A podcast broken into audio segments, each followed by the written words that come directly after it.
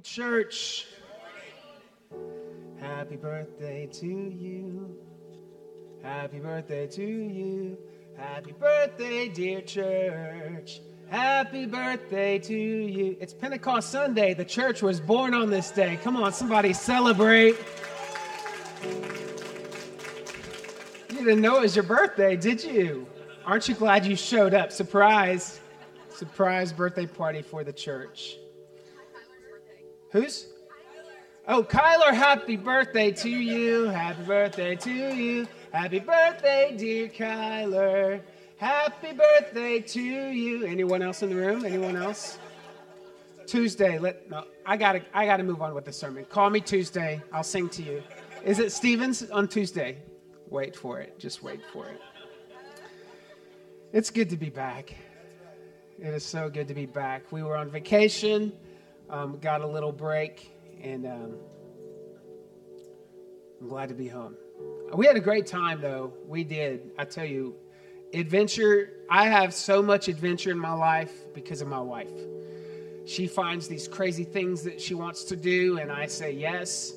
Um, and I end up liking it. I generally, what's the word? Um, I'm hesitant as we head into it, and then I realize I like it and I love it and I want to do it again. We went uh, primitive camping. Camping's nothing new to us. We camp at the beach all the time. Um, but when I go to sleep at night, I've never been afraid of a shark coming out of the water to eat me. Uh, but primitive camping in the mountains of West Virginia, where uh, we had several warnings about bears and even sweet Allie. Kerr told us, warned us about bears, and told us not to cook our food in our clothes and take the clothes out. And I had all of this to do list to make sure that my family came back safe. And we all made it back all right. Didn't see a single bear, actually. Didn't see a single. Thank you, Greg Smoot. That means a lot coming from you. Uh, Greg is our our in-house primitive camper. He he's a nature guy. Uh, we had a great we had a great time. We went whitewater rafting, um, which is a lot different than Schlitterbahn. I, I brought a couple of pictures. Can I show you real quick? The first picture I want to show you is before the whitewater rafting. And we're, we're looking spiffy. Michaela and Lawrence there. Tristan got to go. Sadly, Jordan and Addison had to work, so we hated missing them, but uh, we weren't going to say we weren't going because they couldn't go. But anyway, that's the only family in the picture right there, and we didn't know what we are getting into. We did just get out of an hour and a half training on all the things that we need to do if we want to die and see Jesus today. Uh, so it was pretty concerning. My heart's racing. We were all right with Jesus before we got onto the raft.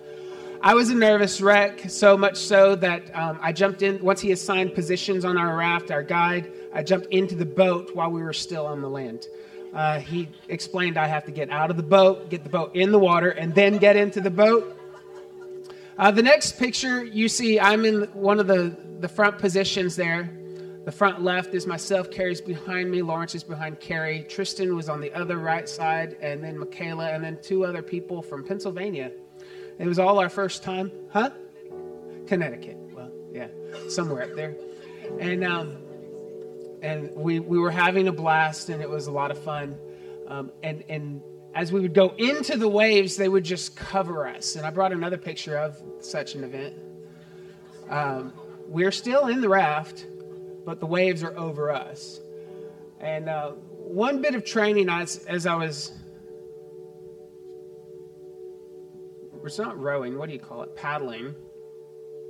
They said um, you, you set your right foot and you set your left foot and you position it just right, and then your your your hip is on the side. We didn't sit in the boat. I thought that was stupid.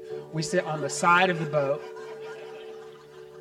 and we dig in. And they explained to me that as you have your paddle and you dig into the oncoming wave, it actually anchors you into the raft. And I thought, interesting. They said the most people that fall out are the people that decide that paddling is too hard or they're too scared of falling out of the raft, they're more likely to fall out of the raft.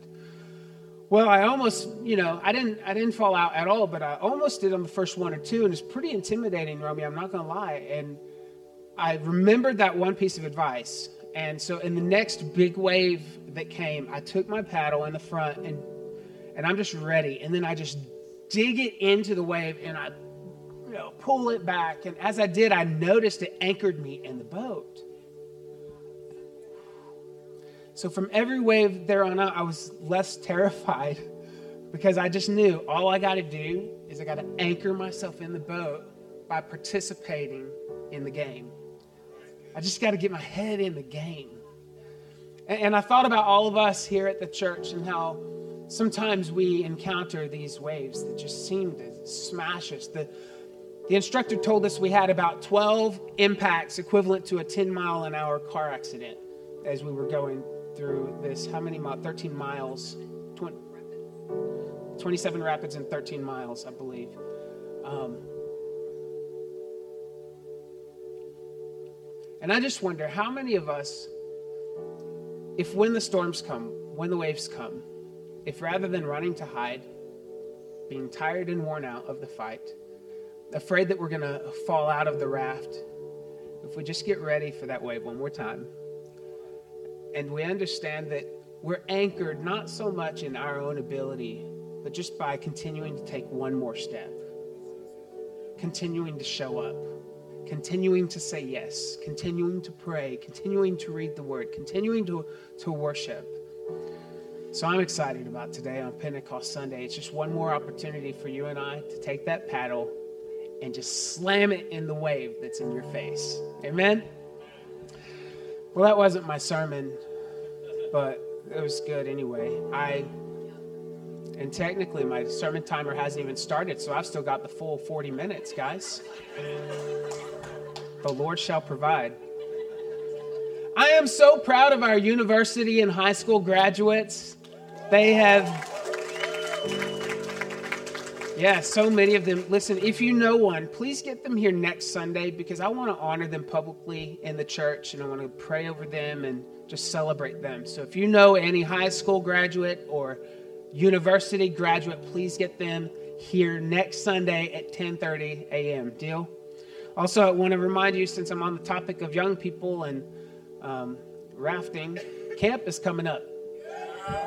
Youth Revival Camp is in Spicewood, Texas, in uh, July, July 8th through the 11th. We hope that you're all going to come. Uh, registration deadline is June 15th. June 15th. The cost is a measly $325. $325. It's a small investment for a lifetime of change. And I just want to tell you, I, I can say measly with such confidence because in the 12 years of the Exchange Church, not once have we ever told a child they can't go to camp because of funds? Money has never been a limiting factor for any student that's ever wanted to go to camp. I, that's, we have a 100% record of sending kids to camp that want to go to camp. And that's not going to change this year. All right? So if you need help getting your student to camp, we have fundraising opportunities and options. And we've got people in this house that are very generous when it comes to getting kids to camp because they believe in the next generation. So you just let us know. Email Pedro, P E D R O, Pedro at theexchangechurch.org if you have any questions regarding camp. All right? Can we get on to the message? Somehow I've lost some time. Let's stand to our feet.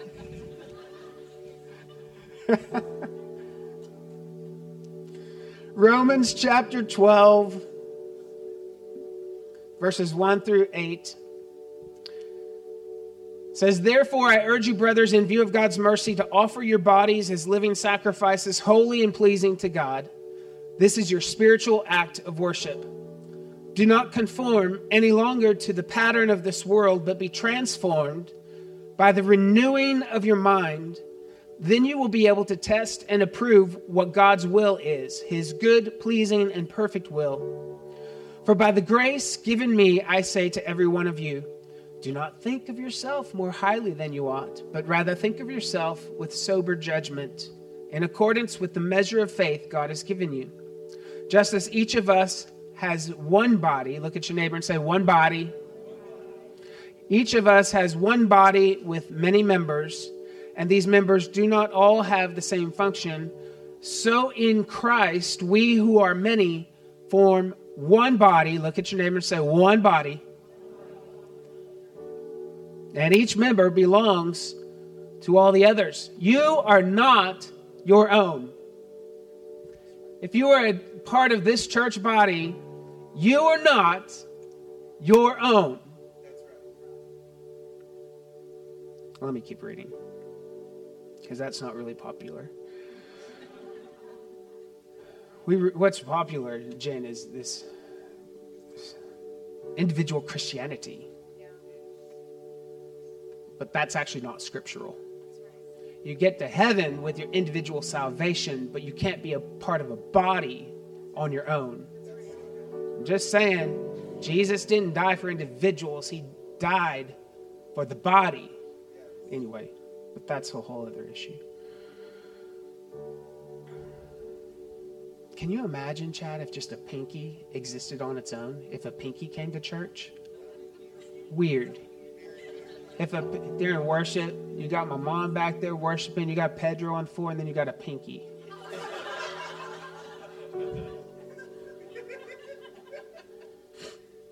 We have different gifts according to the grace given us. If a man's gift is prophesying, let him use it in proportion to his faith. If it is serving, let him serve. If it is teaching, let him teach. If it is encouraging, let him encourage. If it is contributing to the needs of others, let him give generously.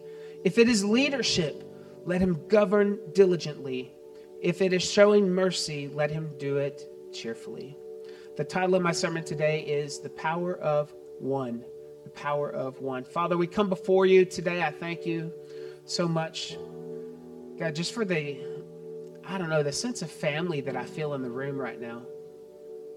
I just sense that you are encouraging hearts in the room, that you are, are challenging us to take one more wave, to stay in the raft, to keep paddling. God, you're helping us to look around and see we're not in the boat alone we're not doing this alone. We're on a team. We're in a family. God, I ask that you would just root in our heart this notion of oneness, wholeness, completeness. In Jesus' name I pray. Amen. Amen. You may be seated.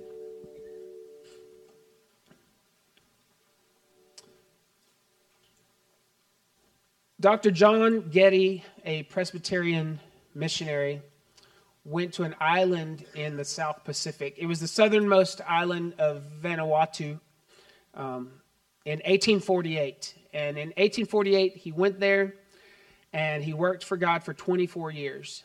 And then he passed away. And they created this tablet and they put it in the church where he pastored for 24 years. And the tablet where he preached reads this it says, When he landed in 1848, there were no Christians. When he left in 1872, there were no heathen. There is power in one. There's power in one. I mean, you're here today. You woke up this morning. You woke up again. You got dressed again. There is power in one. Last week, I submitted a plea to you for a plus one determination. I don't know if you were here because I wasn't here.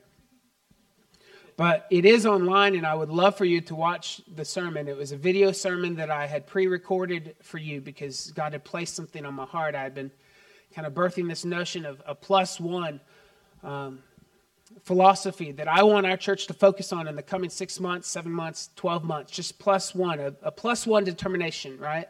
I'm not asking you to do everything you're not doing. I'm just saying do one more step. Take one more step of commitment, and whatever that looks like for you. I gave an example of attendance. And thank you for being here, by the way. I know it costs you something to show up today. Um, besides fixing your hair, brushing your teeth, getting dressed, like that's a cost. It's a legitimate cost. Um, for those that are watching online, you may not have had to do that, uh, but you woke up, and that's a cost. And I appreciate you being present and fully engaged in our service today. For those of you in the room, there's an additional cost that I, I just want to bring to the table gas. Gas is expensive. It costs you a lot more today to come to church than it would have cost you a couple months ago to come to church. The costs are increasing to come to church. And on the surface, it may not seem so bad that a person misses one or two services a month. But when a sizable portion of a congregation doesn't attend as frequently as they used to, it then looks like the church is dying. Do you know what I mean? it creates a very tangible impact on the attendees that are showing up, and even worse, on the guests that are showing up. The guests that I'm inviting, the guests that you're inviting, we want them to walk into a house that is full of life and full of momentum and people that are talking and hanging out before service and after service. But when we sporadically come to church, it appears that the church is somehow dying. There's a significant collective impact when we choose not to have a plus one framework for church attendance. I'll give you a simple exercise uh, that bears this out. Let's pretend that church A is a church of 400 people. 400 people and four out of four people in church A attend every single Sunday. Now, first of all, can we just admit attending every Sunday seems like a huge commitment, doesn't it? I mean, come on, you got to be honest with me. It seems like, wow, can I really? And I'm not asking you to do this. It's, you're all thinking this is a trick question. It's not a trick question, but it seems like to have plans every Sunday to be in the house of the Lord seems like a huge commitment. When I was growing up, we were in the house of the Lord two to three times a week. Two to three. We were in and this is not to shame anybody. I just want us to see how culture and how our habits have shifted our expectations of the house of the Lord. When I was growing up, we were in the house of the Lord as many times as the average Christian is in the house of the Lord in two months. Most people today attend twice a month. And quite honestly, if you're doing that, we would give you a high five and say, That's awesome. Thanks for your faithfulness. Because culture wants to pull us away from gathering. But this church, with 400 people, four out of four come every single Sunday. So their attendance numbers are what every Sunday? 400. Yes, some of you needed some math help on that one. That's pretty easy. But then we go to church B. They have 400 people as well. But three, every one of them attend three out of the four Sundays. So three out of the four Sundays they attend. That's still pretty good attendance. When you say some of you are like, I wish I could come at three out of four. That's really good. I mean, most pastors today would dream for their people to come three out of four Sundays in a month. It's still not bad, but this attendance frequency means that the church averages 300 people on a Sunday. We just saw a 25% drop in what the attendance feels like in the room because of a minus one. And then we've got Church C, 400 people. And Church C attends on average two out of four weeks. And to be honest, that's probably the average of most churches today. Their, their typical member attends two out of four. And that was pre COVID. Post COVID, I don't even know those numbers. I don't even think we know those numbers because we have people claiming to be in the church that we haven't seen in two years. Do you know what I mean? And so there are different ways to interact. Some, the people that watch online live, I get the benefit of seeing they're watching, but I don't get the benefit of seeing the people who watch the replay on Monday. I don't know who's watching on Tuesday or on Wednesday but yet they feel connected to us. Do you see how times are shifting? Gathering has become more difficult, even if we remove the high gas prices. But Church C, with 400 people attending two out of the four, their average weekly attendance is 200 people. So when you step onto a campus with a church of 400 and the attendance is 200, and it's a different 200 every time. So you don't get to make the same connections that you did. Oh, I, I talked to Radimus this week, but then I'm here next week and he's not, or he's here and I'm not. And maybe we mix. I may not see Radimus for another two months. And it's really hard to build family that way. Can you imagine being married or having your kids show up at your house to eat dinner once every two months? But in the church, that's the foundation. We're building family is this you know if i see you i see you and if i don't i don't. And the problem is is when you stop coming no one notices anymore. Because we don't know based on consistency if you're here or not or maybe you're here when i'm not here. Does this make sense to you? The good news is there's a really easy and quick solution to this problem. I've thought about it a lot. It's just plus one. If you just come to service one more time a month than you're currently coming, it can double what it feels like in the room. If Church C only came one more time than they were, it would feel double in the room. Are you, are you with me? Plus one is easy to do. In fact, how many of you today weren't going to come, but because you heard of the plus one last week, you said, This is going to be my plus one. I'm going to get it out of the way. Uh, anybody? Nobody. Nobody. Okay. Okay. I do I did hear that many of you stood for the plus one last week, so thank you for doing that. I think that it's really important that you and I focus on attendance. Attendance? Attendance? I don't know if I said this last week. I don't know, it doesn't matter. Um, the big limiting factor of churches globally right now is frequency, attendance frequency. That is the thing that is crippling churches, not just in America, not just in Austin, globally. It's the frequency of attendance. And so, if we together can solve that problem, a lot of the other problems that we may have as a church will naturally work themselves out. That is the power of one, though. One, just one more service can help us solve the biggest global problem the church is facing right now. Plus one. There is power in one. One seems like singular, and in the case of coming to one more service, it's like your decision. It seems singular. But in our text today, we're not talking about the power of one as in you, we're talking about the power of one as in us. As in us being whole, us being the body.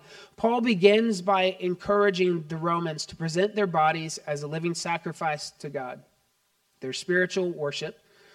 And then Paul turns to a different body the body of Christ, to which the Romans belong.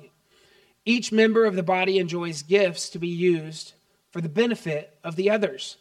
Now, in verses 3 through 8, the text that we just read, this is the expression of sacrifice in the church. So, you want to know what it looks like to uh, sacrifice for the church? These are your verses, verses 3 through 8, right? The first thing that you need to do to sacrifice for the church, to build the church, is the renewed mind's view of self. This is verses uh, verse 3. It says, For by grace given me, I say to every one of you, do not think of yourself more highly than you ought, but rather think of yourself with sober judgment in accordance with the measure of faith God has given you.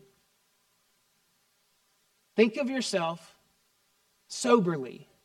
Don't think of yourself too highly. Don't think of yourself too lowly. You know, in, in the church, it's it seems pretty obvious to recognize pride. When somebody walks in with a haughty attitude, there's no one here, by the way. There's no one online that has a haughty attitude to, to my knowledge. But you know, you can kind of see when somebody walks in and they think they're just all that in a bag of chips. Do we still say that, young people? that was a, a while back, but you know, it's kind of easy when you, you sense someone has pride or arrogance. You know what I mean? Arrogant people. Um, but, but we forget that insecurity is really just a cover for pride. A lot of us feel sorry for ourselves when we feel insecure, sorry for the person who is insecure. But don't let the insecurity fool you. It's still pride. I'll notice someone, you'll notice someone walking down the aisle if they're filled with pride, right? All, all eyes, look at me. Look at me walking into church. I'm going to sit on the front row. Look at me. And you sit down and you think, hmm, they've got an issue. But then you've got another person walking down the other aisle, and what do they do? I don't want anyone to look at me. Let me just get on the back third row and sit down. I don't want anyone to see me. And you would think they're insecure, but they're not. They're filled with pride, thinking everyone's looking at them enter church. Insecurity is just a cover for pride. If we really want to build the church, we've got to view ourselves in light of God's mercy. Don't think of yourself too highly. Don't think of yourself too lowly. You got to be the right size. The third or second is the renewed mind's view of others. Verses 4 and 5 says, Just as each of us has one body with many members, and these members do not all have the same function. So in Christ, we who are many form one body, and each member belongs to the others. Think about that next time you're gossiping about Joe. Do we have a Joe in the room? Thank you, Lord. Every time we put down, talk about, gossip about someone, we're hurting the body. We're not exposing Joe. We're damaging the bride. The bride that Jesus died for, by the way. You might want to be careful. I just think it's funny when people say, I love Jesus, but I can't stand the church. Oh, really? That's like you walking up to me and saying, Pastor, I love you, but your wife is hideous. Isn't it the same, Stephen? Oh, Jesus, I love you, but that the church can't stand her. And Jesus said, Really, I think she's pretty special. I think she's so special that I gave my life for her. It is impossible for us to talk badly about someone else in the church and not damage the bride of Christ. And then the third is the will of God for the church. We're beginning a series, this is the first of a few, talking about the gifts of the Spirit. And God does have a purpose and a plan for the global church. Believe it or not, it's not just so that you and I can show up to good music and a, a great sermon. It's so that you and I can invade the earth and bring heaven here and introduce people to salvation so you and I can walk in purpose. Like God has a will for the church. Verses 6 through 8 gives us some insight. It says, We have different gifts according to the grace given us. If a man's gift is prophesying, prophesying is basically um, it's pretty clear in the Old Testament what prophets were. They spoke on behalf of God, they were the, the mouthpiece of God. Today, in this dispensation, uh, prophets, uh, every one of you should be a prophet. A prophet is just simply speaking God's word over a situation, speaking God's perspective over a situation. Um, I, God wishes that we all would prophesy, right? Um, if a man's gift is prophesying, let him use it in proportion to his faith. If it is serving, do I have any serving servers, gift of servers in the room? Serving gifts in the room. Any serving gifts? One. Leander, two. Two. Three. Good. Four. Five. Couple. There should be more than that. If only five people have a gift of serving in this church, we are in trouble. If it is teaching, let him teach. Any teachers in the room? Any teachers? Any teachers in the room? Uh, any teachers? Oh, Romy, teachers. Pedro, teacher. Carrie, Greg, Chad, Leander, Dana. I don't know if you raise your hand, I just know. Chris. Uh, any other teachers? Teachers doesn't mean, a teaching gift doesn't mean you have a microphone. You, you can be a father of this house, imparting fatherhood into young men and teaching them what it means to be a man, and you have a teaching grace on your life. Does this help you understand a bit more? A teaching gift isn't about a pulpit. I know a lot of preachers who don't have a teaching gift. I'm, I, do I, I think I have a teaching gift. But more importantly, is the teaching gift that happens out in the hallway or before service or after service or when you go out for coffee during the week. And this iron sharpening iron and getting together, like passing down from one generation to another, this, this thing we call living a Christian life, right? Teaching. Let him teach. Good grief. The enemy does not want you teaching. He doesn't want you imparting. He doesn't want you multiplying. He wants you to just be a big old funnel like a cake with too much sugar. And the sugar just keeps pouring in, pouring in, pouring in, pouring in. And the funnel never closes off the sugar, it just keeps receiving. And then it creates a cake that can't be eaten. If you just continually consume, consume, consume, you're not healthy. If it is encouraging, let him encourage. Anyone have the gift of encouragement? A few of you. Oh, good, yeah. Awesome. Anyone have the gift of discouragement? Just kidding. If it is contributing to the needs of others, let him give generously. Anyone have the gift of giving? We have a lot in this. By the way, it doesn't mean giving a lot of money. Giving, giving, it doesn't mean giving a lot of anything. Having a gift of giving has nothing to do with quantity. It has to do with your heart. When you give, do you get giddy? Do you know what I mean? When you give that last candy bar to a little kid, does it just make your day? Do you know? That's a gift of giving, anyway. If it is leadership, let him govern. I love that word. Let him govern diligently. Anyone have a gift of leadership? Very nice. If it is showing mercy, let him do it cheerfully. Anyone have a gift of mercy? This is probably my biggest gift. My biggest gift. By the way, your biggest gift overextended becomes your biggest weakness. All right. That's God's will for the church. But there are other verses. Some of you are like, I don't think I have any of those gifts. Are there more options? Luckily for you, there is. There is. And you will have to write this down because I'm not going to go through it. But there are other verses that communicate gifts in Scripture, and that's 1 Corinthians chapter 12, verses 1 through 31, lists some gifts. Ephesians chapter 4, 11 through 16, list some gifts. 1 Peter 4, 10, and 11 list some gifts. I'll just go and tell you that one. That one's uh, administration. We got any pencil pushers in the room? Be proud. God has gifted you. Um, any, any other? Just one? Admin? Administrative person? Oh, Chris, Chris.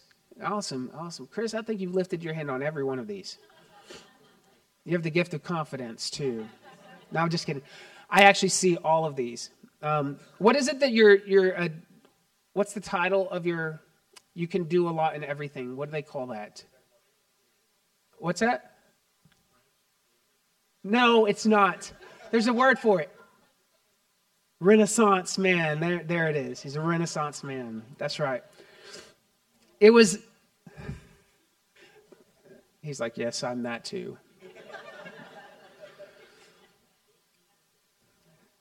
Yeah, yeah, that's awesome. Uh, I used to tell people I was a jack of all trades, master of none. You heard of that say- saying? And it just really annoyed me. I felt like I was good at a lot of things, just not great at many.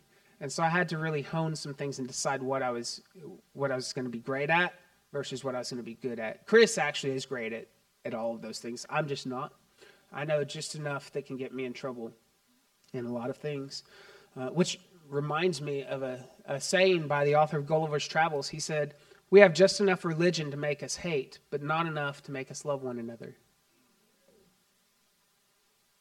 And this is a point I want to pull out in my remaining minutes, just some thoughts I have on our text today. The, the, one thought that I want us to get is that gifts flow out of a renewed mind and relational health. Too many people are looking for gifts when God is calling them to renew their mind and fix their relationships. Get home to that woman and make things right. Get home to that man and make things right. Get home to that parent or those kids and make things right. We're, we're chasing all the gifts without building bridges in relationships, and gifts travel on the bridges of the relationships we build. Gifts can be messy already. Gifts are very messy. It takes growth, it takes practice. It's not always right. I think of people learning, say, the gift of word of knowledge or the gift of prophecy or the gift of healing. Good grief, how many people do I pray for that don't get healed? I, I gotta, I, am practicing and I'm doing it because I know that God is a healer. How, how many words have I given in my life that I thought were God? Turns out I was wrong. I, I've had a number of those happen because gifts can be messy. You got to mature into it. It takes practice, and sometimes we make a mistake. But there's a difference between messy and muddy. Muddy is when we try to use gifts when we're not walking in relational health and we are refusing to have a renewed mind. This is why you can find people. Don't be impressed when somebody can look at a crowd and call someone out and tell them what they ate for breakfast. You ever seen a prophet do that? They, hey, you, you have on blue underwear. You cried last night. You had cinnamon toast crunch for breakfast. You cut yourself in the backyard and you're thinking, wow, this person hears from God. The gifts of God are without repentance, they are irrevocable. A gift of God on someone's life has no indication on their intimacy with Christ. I need you to hear me because we get really caught up in these people who can prophesy. And I love prophecy. I am one. I'm not a prophecy, I'm a prophet.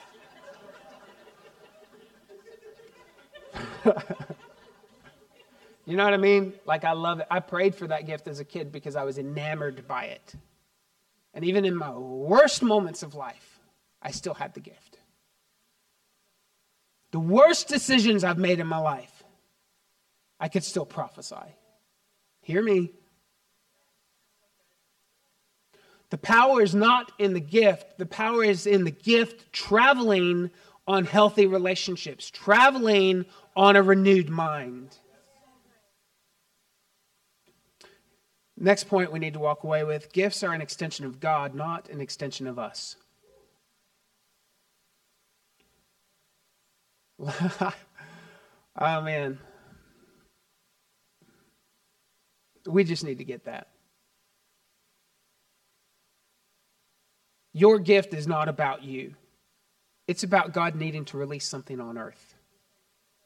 It's not about how trained you are, how talented you are, how on key you are, how eloquent you are, how crafty you are. It actually really has nothing to do with you. You happen to have said yes to Jesus, so good on you for that. But the gift that flows out of you is an extension of Him, not of you.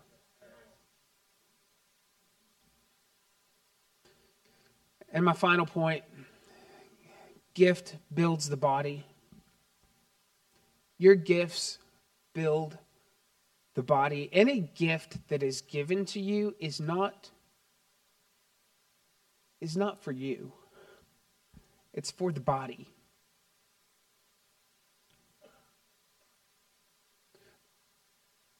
Diversity in the church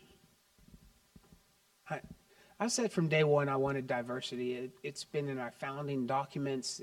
My family is uh, racially diverse, um, diverse in age. She's older than me. Just by a little. Just by a little. Um,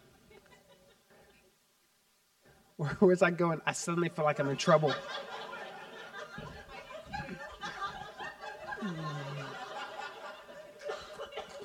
Sometimes you got to put the paddle down. Focus, Trey, focus. Oh, diversity was our heart for this church. And I think the Lord has blessed us with that. But we never wanted to be diverse for the sake of diversity, as if it's a trophy to be won. The purest form of diversity is a diversity that builds unity. A diversity that because you're different than me, you actually bring to the table a different dessert than I did, a different side dish than I did. Do you know what I mean? Gifts build the body, and this underscores the importance of attendance frequency. Because if you really understood the gift that you brought to the table, you would understand that when you're not here, somebody's not eating the food God wanted you to provide. Every gift matters. Every gift matters. I talked about the church being born today. And it's through the Holy Spirit that we get to step into these gifts. And over the next few weeks, because I'm out of time today, I want to unpack what some of these gifts look like. But today is Pentecost Sunday. well, technically, we celebrate it as Pentecost Sunday. Um, it's not really Pentecost Sunday biblically, but it's okay. That's that's another subject. Well, can I tell you why, real quick? That's interesting to me. Leviticus 23 talks about all the feasts and tells you how to count the days. And um, the way that you count Pentecost is the morrow after the whole Sabbath, count seven Sabbaths. And a Sabbath, another lesson, what day is Sabbath? What day is Sabbath? No. What day is Sabbath? No. What day is Sabbath? Huh? No. Are you Jewish? Okay, then yes for you. what day is Sabbath? This is a trick question because it's not a day of the week. It's not a day of the week. There is a weekly Sabbath, one day a week. One day a week you should not work and you should rest and you should restore. This is the pattern of the creation of earth. It, it rejuvenates you. God, God established it. But the biblical Sabbath is actually based on the moon. So when you see the first sliver of the moon, that's day one. Right? When there is no moon, that's a Sabbath. The first sliver of the moon is day one, day two, day three, day four, day five, day six, day seven. On day seven is a Sabbath, which is half a moon. When you see half a moon in the sky, that is a biblical Sabbath. Then you keep going another seven days, and it's a full moon. When you see a full moon, it is a biblical Sabbath. Right. Now, guys, you can't call into work every full moon and say, This is a Sabbath the Lord shall provide. All right? Full moon is the Sabbath. Then you go another seven days, and it's the second half of the moon, another half moon. That's a biblical Sabbath. And then you go down, you see that sliver, and then when there's no moon, it's a Sabbath. All right? So the Pentecost is actually based on, you know, the Jewish people would say that Friday night to Saturday night is a Sabbath. Uh, Seventh day Adventist would tell you that Saturdays need to be worshiped. You need to worship on Saturday because that's the Sabbath. Um, many of us in the, in the evangelical world might say that Sunday is the Sabbath, it's the Lord's day. Um, and there's biblical reasons why we worship on Sundays as well, but even Sunday is, is not the Sabbath. The Sabbath is based on the moon cycle. So we're celebrating Pentecost today, but the real Pentecost is somewhere around the 14th or 15th. The full moon is on the 14th of this month. So next week, you've got about a week and a half. And so I'm actually praying that over this week and a half, as we head into the biblical Pentecost, that God will stir some gifts in you. As you see the moon at night, head towards the full moon. I want you to think of yourself. Every night, look up at that moon, and I want you to think when that moon gets full, the Lord is releasing new gifts on my life. Let that be your reminder this week that He has something full for you a life that is full, full measure, filled with gifts. Will you stand to your feet?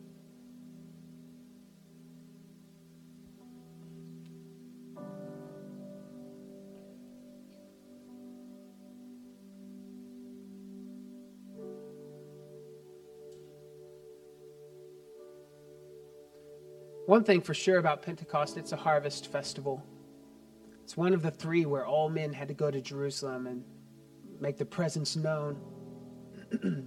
it's a day of gratitude, it's a day of thankfulness, it's a day to celebrate diversity, unity, and maturity in the church. Father, in Jesus' name, I come before you today. I thank you. God, I thank you that you actually came to establish a church that the gates of hell cannot prevail against. God, I look across the room and I'm so grateful for the people that have joined arms and called themselves family in this local congregation. And God, I'm looking now at the people online that are part of our congregation. They have linked their hearts with ours. God, I thank you for that as well. God, I'm thinking of all the people in our congregation, our church family, the people that we love that are that are out sick, some of them in the hospital. God, we just speak healing over them today. For Nelson, who's in the hospital after suffering a small stroke, God, we just speak healing over his body in Jesus' name. We thank you that he's receiving feeling in his hands. God, we just thank you that you're restoring, you're making all things new over him in the name of Jesus. In the name of Jesus. To Lydia and Jennifer and any others in the congregation that are not feeling well, that are sick, God, we just release healing over them in Jesus' name. God, I just thank you that there is power in the unity of the saints. God, when a, a local congregation stands before your throne, God, I just thank you that, that our request is heard today. God, I just thank you, God, that you move because of our faith. For the person in the room that feels like they are giftless today, that everyone else has a gift but them, God, I just ask you to move on their heart in the coming days as this as they look up at night and see the moon, as they think about Pentecost over the next 7 days, 14 days, God, that you will just remind them that Holy Spirit came for them too. He came to give them power too. So God, I thank you, God, for the power that's released among us, that flows through us, all for the glory of you. In Jesus' name I pray. Let the church say, Amen. Amen. Amen. Well, thank you guys for being here today on one of the Pentecost Sundays. We love you so much. We will see you next week. Now that you've been to church, go be the church. God bless you.